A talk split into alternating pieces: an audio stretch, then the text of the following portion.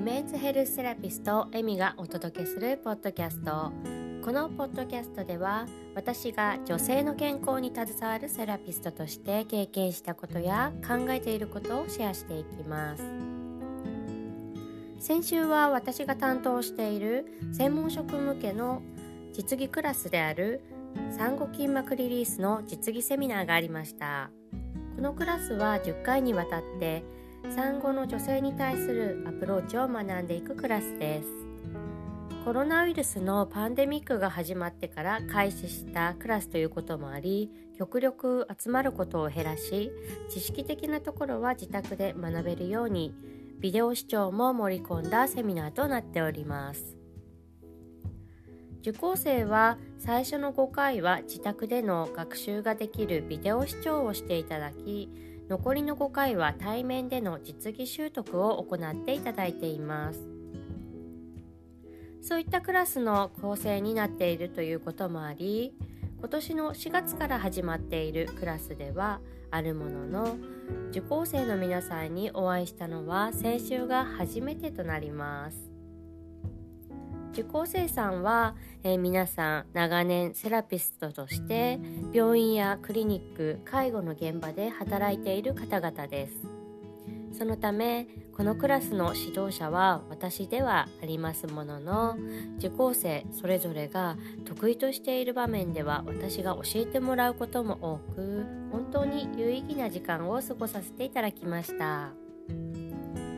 残り少ない期間ではありますがせっかく集まったコミュニティですので今後もずっと大切にしていきたいなと思っています。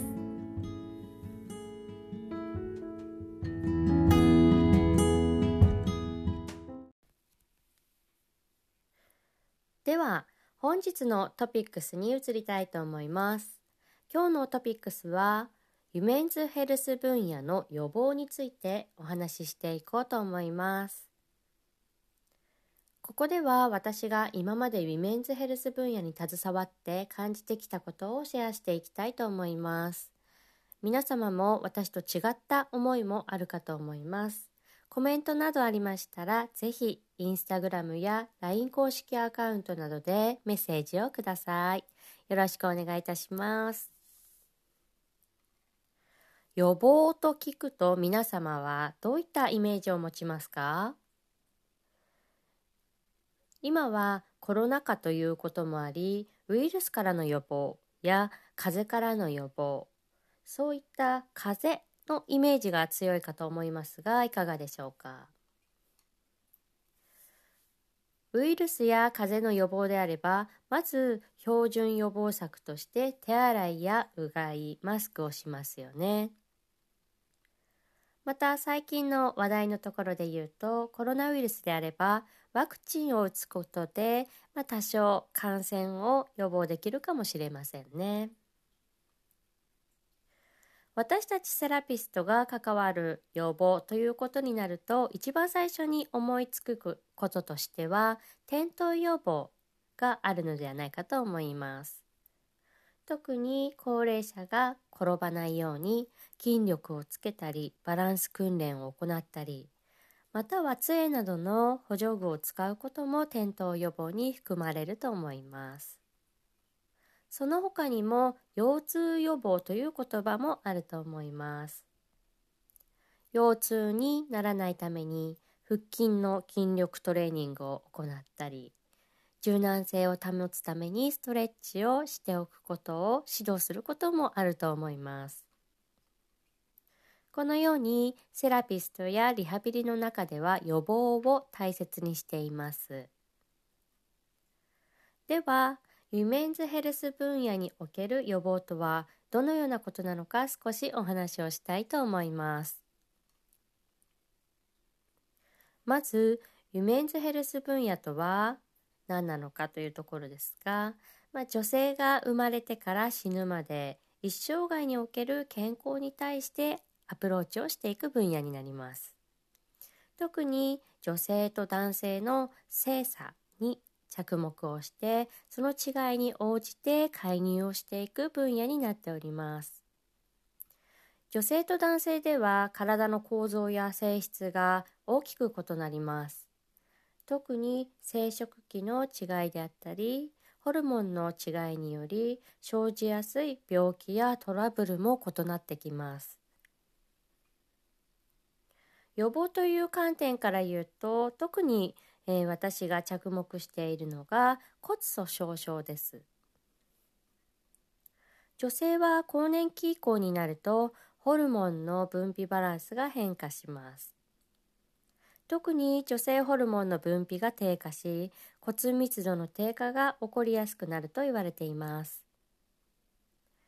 このようなお話を聞くと骨密度の低下は一見更年期以降に限った問題のように思われがちですが実際には違います。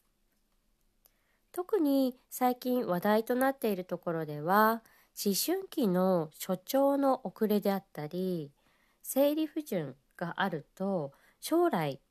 まあ、要するに更年期以降の骨粗しょう症のリスクが高まると言われています。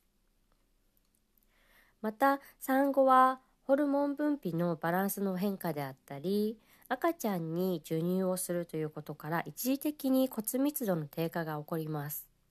これに関しても思春期に生理不順などがあり骨の骨のですね発達が未熟な人が、えー、妊娠出産をすると産後に骨折を起こしてしまうというようなケースがあります。このようにウィメンズヘルス分野においての予防は特にホルモンの影響が大きく関与し思春期や成熟期での健康状態が更年期老年期に引き継ぐこともあると言われています。今回お話ししたウィメンズヘルス分野の予防は一部でありその他にもたくさん気をつけるべきことや行っていきたい生活習慣などもあります。女性に限らずどの分野においても予防は大切なのですが私たちセラピストはまあ気がついていると思いますが患者様やクライアント様は予防には比較的無関心です。病気をして初めて怪我をして初めてトラブルを経験して初めてやっとしっかりとした運動や食事療法などを行う人が多いのではないでしょうか。私たちセラピストが予防に関わることは非常に大切です。しかしどこまで関われるのかどのようにしたら届くのか私も日々考えて試行錯誤を繰り返しています。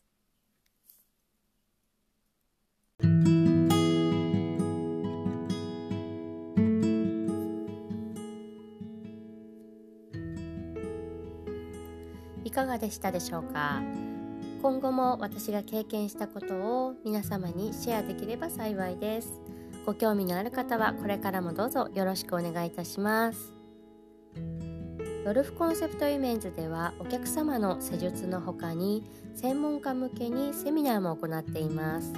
ご興味のある方はホームページでセミナーの情報が確認できますのでロルフコンセプトイメンズで検索をしてみてください。またインスタグラムでもイメンズヘルスに関わる情報の配信を行っています。ご興味がありましたらフォローをしていただけると幸いです。それでは最後までご視聴していただきありがとうございました。またお会いしましょう。